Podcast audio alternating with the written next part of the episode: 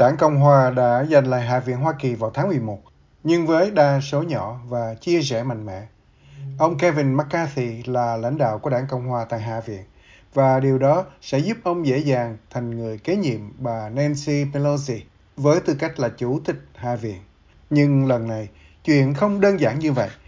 Ông McCarthy đã mất 3 phiếu bầu và Hạ viện vẫn chưa chọn được chức chủ tịch. Ừ, tôi sẽ không đi đâu cả. Bạn có bị điên không? Tôi sẽ luôn đấu tranh để đặt người dân Mỹ lên hàng đầu, không vì một vài cá nhân muốn gì. Vì vậy chúng tôi có thể có một trận chiến, nhưng trận chiến là vì quốc hội và đất nước, và điều đó ổn với tôi. Các dân biểu của Đảng Cộng Hòa có chân trong một nhóm nhỏ gọi là Freedom Caucus, có liên kết với cựu Tổng thống Donald Trump. Và bất chấp các cuộc đàm phán trong hội nghị trước khi Hạ viện bước vào phiên họp, Freedom Caucus dường như quyết tâm ngăn cản ông Kevin McCarthy ngồi vào ghế chủ tịch. Đối với ông, đây là ý kiến thiểu số, không phản ánh đúng ý nguyện của cử tri.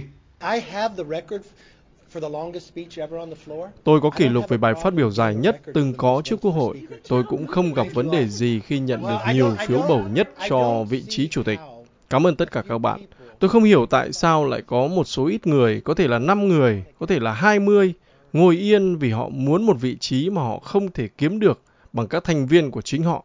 Tôi cảm thấy thú vị vì chuyện này, đó không phải là điều mà các cử tri đã bỏ phiếu cho họ. Chủ tịch Hạ viện là một vị trí quyền lực có ảnh hưởng đến việc thành lập các ủy ban trong Quốc hội. Các thành viên của nhóm Freedom Caucus chỉ có 40 người, nhưng đảng Cộng hòa chiếm đa số với 5 ghế. Có nghĩa là caucus có thể gây cản trở cho cuộc bỏ phiếu bầu chủ tịch Quốc hội và họ không thấy có dấu hiệu gì là sẽ ngừng lại. Byron Donalds trong nhóm Freedom Caucus không thấy phải bỏ phiếu nhiều lần là phiền toái gì cả. Biểu quyết lần thứ hai, thôi nào anh bạn, đây là điểm nóng của nền dân chủ và chúng ta đang lo lắng về bao nhiêu lá phiếu. Vấn đề ở nơi này luôn là mọi thứ đều là chuyện đã rồi. Chúng ta không nên để chuyện đã rồi ở thủ đô của quốc gia. Nếu các thành viên có những bất đồng và thảo luận chính đáng thì hãy biểu quyết. Một tình huống như vậy vô cùng hiếm. Lần cuối cùng việc bầu một chủ tịch quốc hội không thành là cách đây đúng 100 năm khi một nhóm đảng viên Cộng hòa tự xưng là đảng cấp tiến buộc Chủ tịch Hạ viện đương nhiệm phải nhượng bộ chương trình nghị sự của họ sau khi tước mất của người này 8 lá phiếu để ông có thể được bầu trở lại. Người của đảng Cộng hòa Tom Cole không phải là thành viên của nhóm Freedom Caucus nhận xét. Ngay cả tôi cũng không đủ lớn để nhớ khi điều này xảy ra. Bạn biết đó 100 năm trước. Vì vậy tôi nghĩ rằng chúng ta có bất kỳ tham số nào, nhưng tôi khá tin rằng sự hỗ trợ của Kevin là vô cùng vững chắc. Theo truyền thống, việc từ chối bỏ phiếu cho đảng của mình có thể dẫn đến hậu quả không tốt. Lần gần đây nhất là vào năm 2001, khi dân biểu Hạ viện James Traficant của đảng Dân Chủ từ chối bỏ phiếu cho ứng viên của đảng mình. Sau đó thì ông này đã bị tẩy chay và bị loại ra khỏi các ủy ban quốc hội.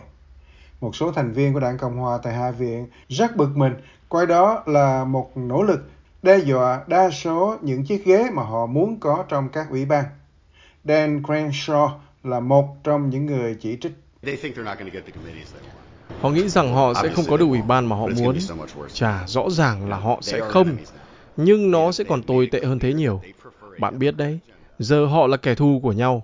Họ đã làm được điều đó, rõ ràng rằng họ thích một chương trình nghị sự của Đảng Dân Chủ hơn là một chương trình nghị sự của Đảng Cộng Hòa.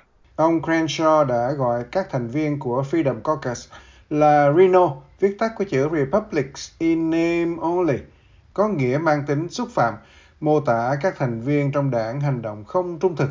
Thành viên của nhóm Freedom Caucus, Matt Gates, không mấy ấn tượng trước nhận xét đó. Những người trong chúng ta không bỏ phiếu cho Kevin McCarthy hôm nay sẽ không vui với sự khó chịu mà thời điểm này mang lại. Nhưng nếu bạn muốn rút cạn đầm lầy, bạn không thể giao cho con cá sấu lớn nhất phụ trách công việc này. Tôi là người Florida và tôi biết mình nói gì.